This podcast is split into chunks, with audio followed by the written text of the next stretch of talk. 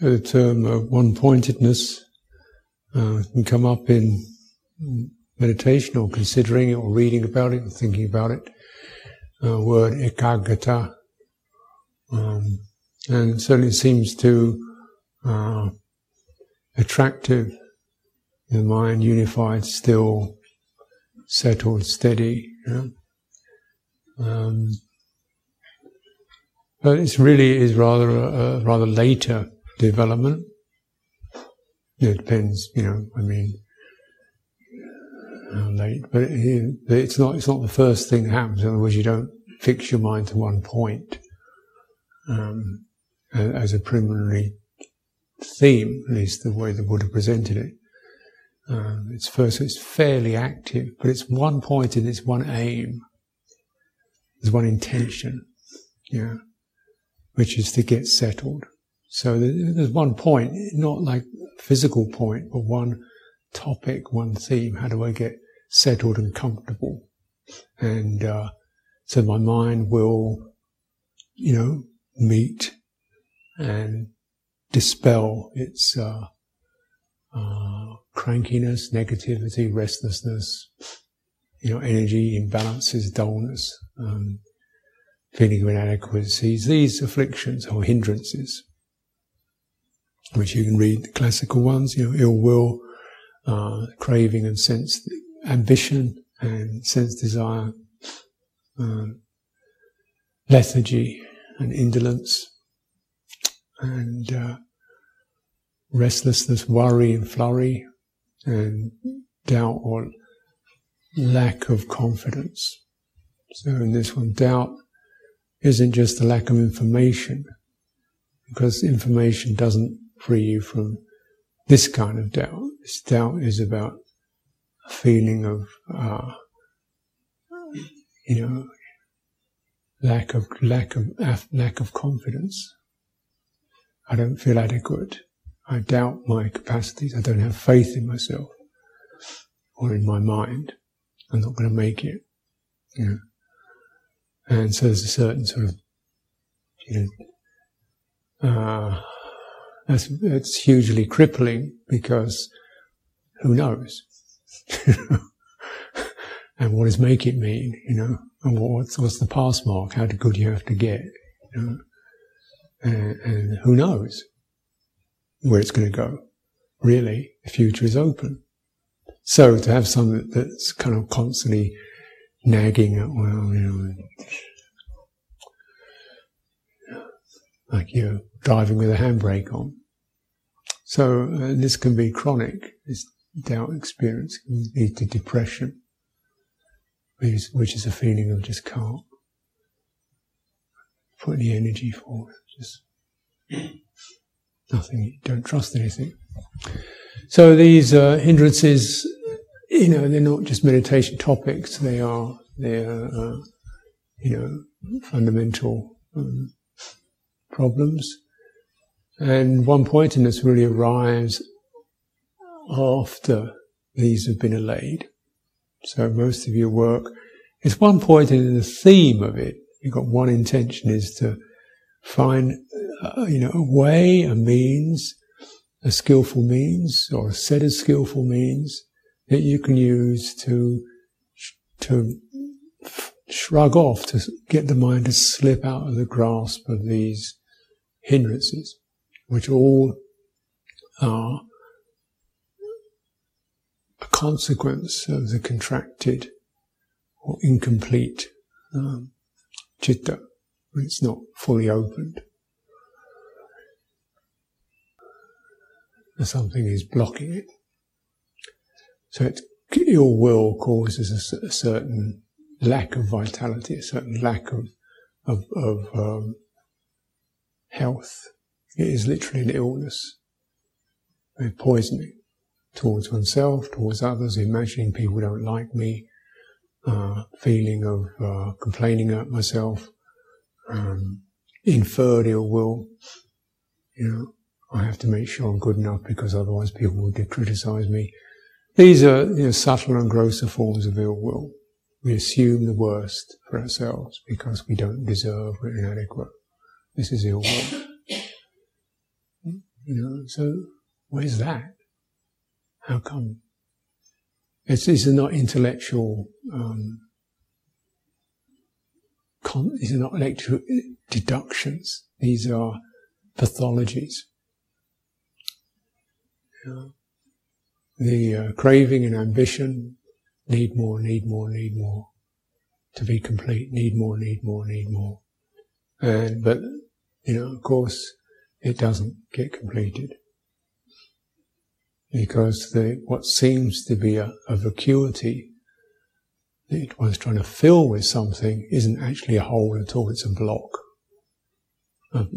like an absence of, of uh, you know, vitality and completeness, and you can't, you know, no matter how much stuff you throw into it, it's not a hole that you can fill because there's not even a hole. yeah. And the thing is to, uh, again, it's a restriction of mind restriction of chitta. Chitta feels it can't stand up on its own, it needs something.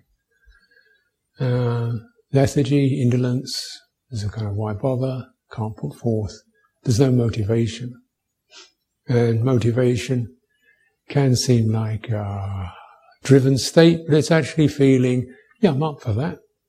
Yeah, good, uh, you know, willingness, volunteer. The volunteer is motivation quality in that inner switch rises up. And, you know, and our motivation is to is to realize truth, to uh, be undeluded, to you know, you name it, to uh, quell these compulsive reactions, psycholo- psychologies.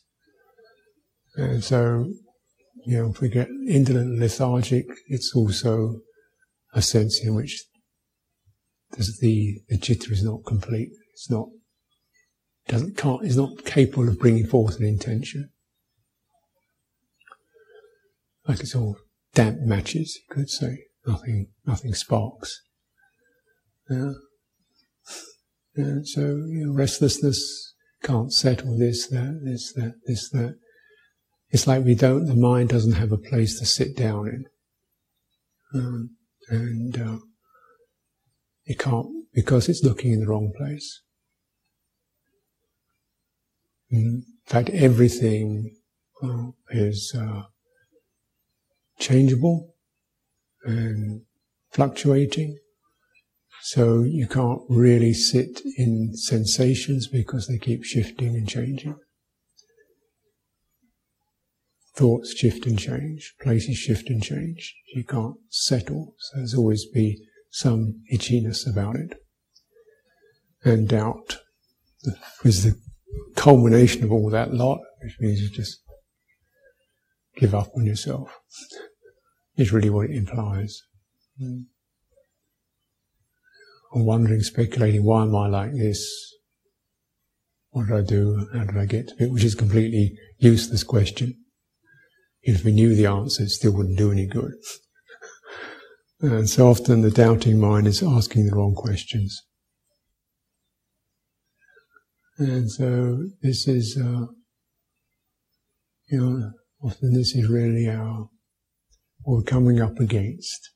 And the one pointedness is a nice idea, and maybe we can suppress some of these qualities, but most meditations are not one pointed in that sense of a physical place. Like if you contemplate metta bhavana, you practice something like that, you can bring up various themes of, you know, people you respect, admire, people you find worthy, people you find okay, people you feel grateful for, people you have some difficulty with. You know, to keep it changing.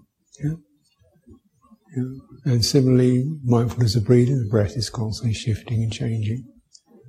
And the aim is to, there's a certain balancing that can occur where you flow on it. Um, and that's where the hindrances are not constantly distracting. But this isn't arrived at through focusing on one particular physical location. At least there isn't any uh, advice in that regard. Instead, the process of meditation, vitakka, bringing to mind is an action. Bring something to mind. Vitakka, bring to mind. So choose, bring to mind something worthy, something useful, helpful, supportive to bring to mind. So, of course, any old thing can come in. So we bring to mind, I'm suggesting something like uh, safe or steady or comfortable or rested as a preliminary object. Bring that to mind. Or, well, you know, you can, many things you can bring to mind. Bring to mind the presence of your own body, not the sensations, but just the fact, the presence of it. There's a location, there's a here-ness. Hmm. And in that here-ness, embodiment, certainly sensations are moving around, shifting and changing, but the quality of the here-ness, the location, which is not a particular physical location, it's a sense. It's a, it's a consciousness, it's a conscious sense. Yeah. You say the word here. What is that? rather, you know, not the idea, but what can we point to? What can we aim at? It's not a physical sensation. Yeah. So of course it's, in some ways it can be seen as elusive, but it's actually directly bringing forth the embodied mind, which is always here. And bring this forth. Hmm? Bring to mind. And then sample it. Vichara. Evaluate how is this? What's the experience of that? How do I, what's the feeling with that? What's the mood with that? And you bring to mind and you evaluate and you're looking for qualities, sensed qualities that give rise to a certain mind gets them. You know, it's like its appetite is whetted, it's interested. Now that's the way to one. Yeah. So it's very much a negotiating. Vitakka, bring to mind, feel it out. How is this? Is it opening? Is it comfortable? Is it something that invites settling in? Does it have this ehipassiko quality come in? Then you you know you can enter that, and there's a certain propensity to dwell in that because it's enjoyable, and these qualities of enjoyment come up. Uh, called piti sukha, a certain interest and a certain comfort. And this, these qualities, there's a certain happiness, you could say, are the signs of the citta coming out of its shroud. It's happy. You know, awakening is a happy process. Why does the soul wake up happy? Rumi's poems. Because that's the way it is. Uh, not, you know, it's the opposite of being miserable. and, you know, the, so that's exactly the, you know, the nub of the Buddha's teaching was to stop being miserable. Which is kind of, you know, in a way, it's, it's appealingly, uh, sort of, uh, almost mundane, isn't it? It's not be noble, be, astral be, but just stop being miserable. uh, because to actually stop being miserable, you have to be pretty wise. Because there's quite a lot of unpleasant things happening and unpleasant areas to go into that can come at you. So you're finding that where in that is the place where you your mind sort of stops stressing and straining and feels gladdened. Then, uh, then that's where, as your place or your space or your phase where the mind isn't being swept away by these hindering qualities. Now this, so this, this then becomes your point. It's called a secondary sign. Secondary, in other words, you could see, you could focus on breathing in and out, or you could focus on parts of the body. But as you, as the mind takes to its object, it feels happy with that, finds it somewhere in there that's comfortable, agreeable, interesting, this secondary quality comes up, which is coming from the chitta itself. Says, "Oh, hello, oh, you know, oh, this is nice. I'm, I'm awake for this." And that's that's what you fo- that's that's your focus. That sense of where there's a response. You know. So it's not just directing. So directing is part of it, but you've got to keep. How is that? How is that? How is that? And then when there's a response, the mind says, "Oh, oh yeah, this is. I want to be here." Then that experience and what comes up in that experience, it could be particular rhythms or sensations, but there's a certain happiness to it, a certain comfortable quality. And that's uh, where the mind is settled. Now, if we take that to a practice like um, just coming into your body, you know, all the various phenomena that can occur in that, and instead of this is there, you know, differentiating legs, knees, you just get the whole sense of the bodily experience as it's unfolding, awareness of all that. And instead of the mind sort of, sort of changing and fixing things, it's just bear that in mind. This is embodiment, and in all, in all this, how am I with that? How is the mind with that? Can I hold, sustain attention or awareness of all that? And feel within that the unifying factor is it all responds to breathing in and out. There's an energy that runs through that, uh, rising and falling. Breathing in, breathing out. So that ripples through that uh, field, bodied field. And where it gets, where it seems to be blocked or stuck, then you bring your attention to those places. What's happening here? feels stuck, feels tense, feels dry, feels resisting, uh, feels unsettled. Um, Bring your attention there. And again, widen your field of attention around that area. Keep widening until you can feel the whole of your body, your embodiment. So it's rather like you've got the particular point, is this difficult area, and then you, like you're zooming out. You're still keeping it in mind, but you you experience it in relationship to everything else. You experience it as part of this flow, not separate from it.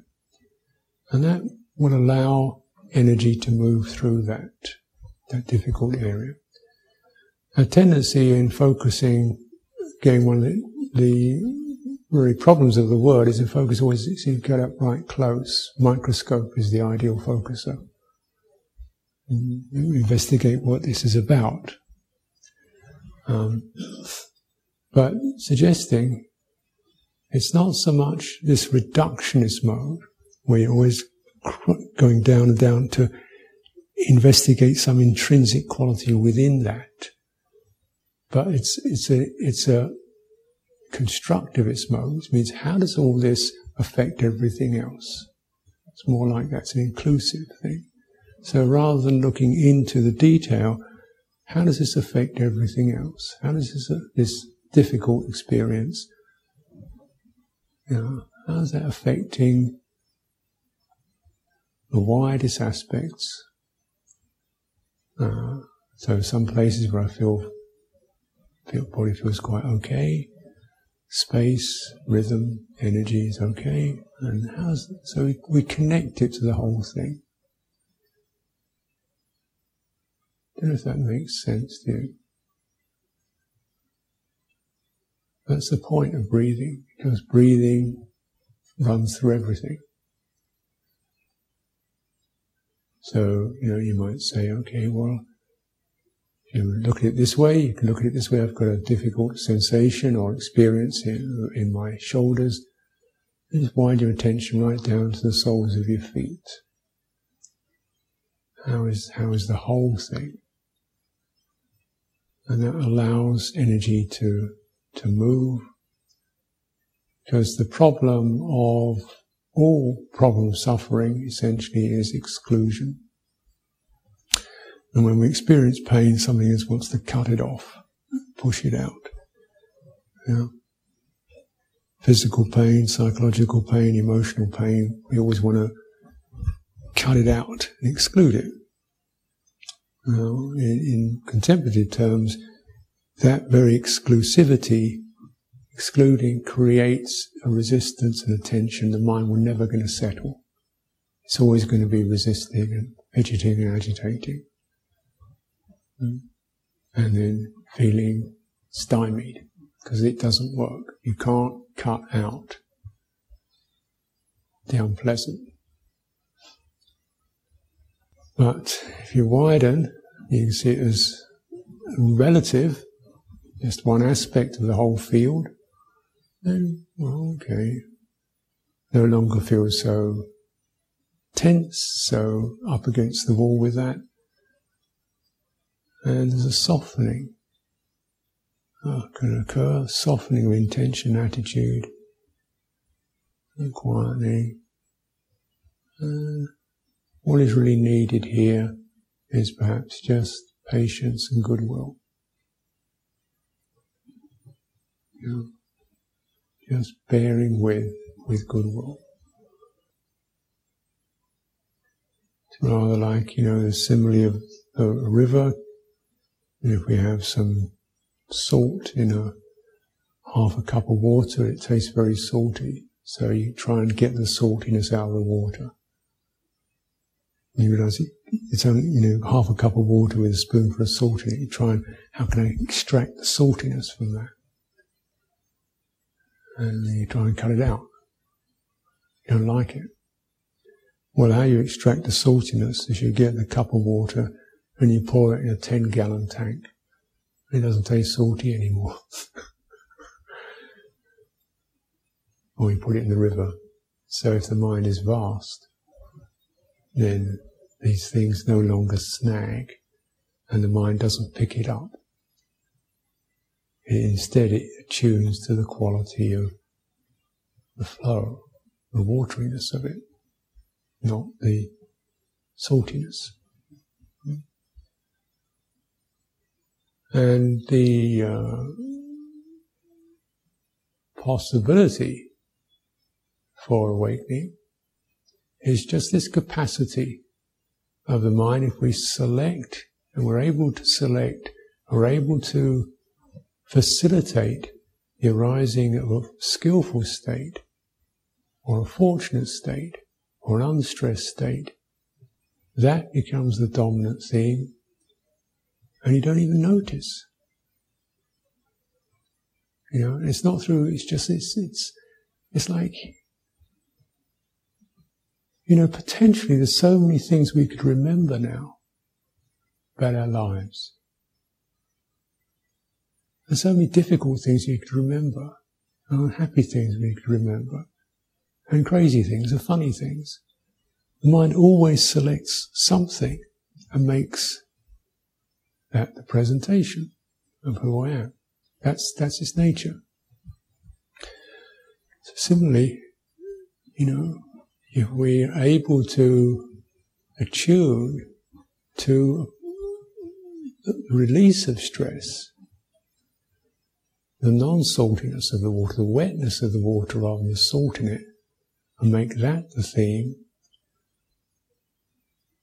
you don't, you know, it's, it's not being picked up.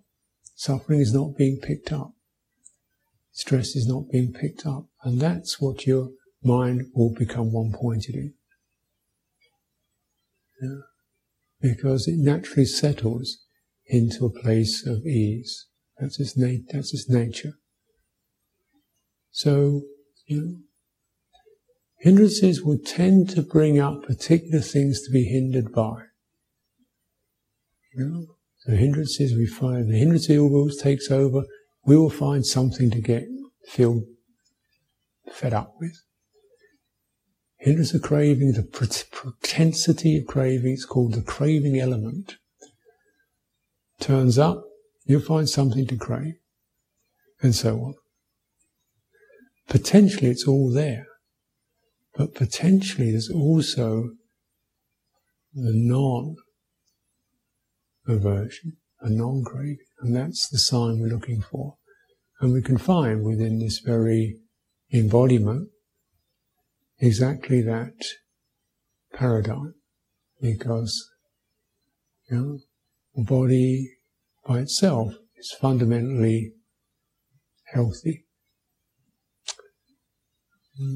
It's like an apple with specks on it. The apple is fundamentally healthy. It's just got some specks on the on the skin. So you focus on the wholeness of it, the health of it, and then the blemishes and the twisted bits don't even really register. Mm. That's our one-pointedness. That's that's the aim of it. Vitakka, bring to mind uh, vichara, evaluate, find where it's working, settle in, experience a sense of relief, some motivation, some vitality, opening, and that's that's your point. So let's have some time for some practice. Just to add a few notes on, on that, if you, while you're sitting here, please don't make this some kind of um, too much of an obstacle. So if you need to move, do do move, do wriggle a little bit, or establish a contract. It's okay to wriggle, um, or stand up if it gets extremely painful. Just stand quietly, stand for a while. You can sit down again. So don't get into the kind of I've got to sit here rigid no matter what uh, attitude. Um, just spend the time in a careful and caring way.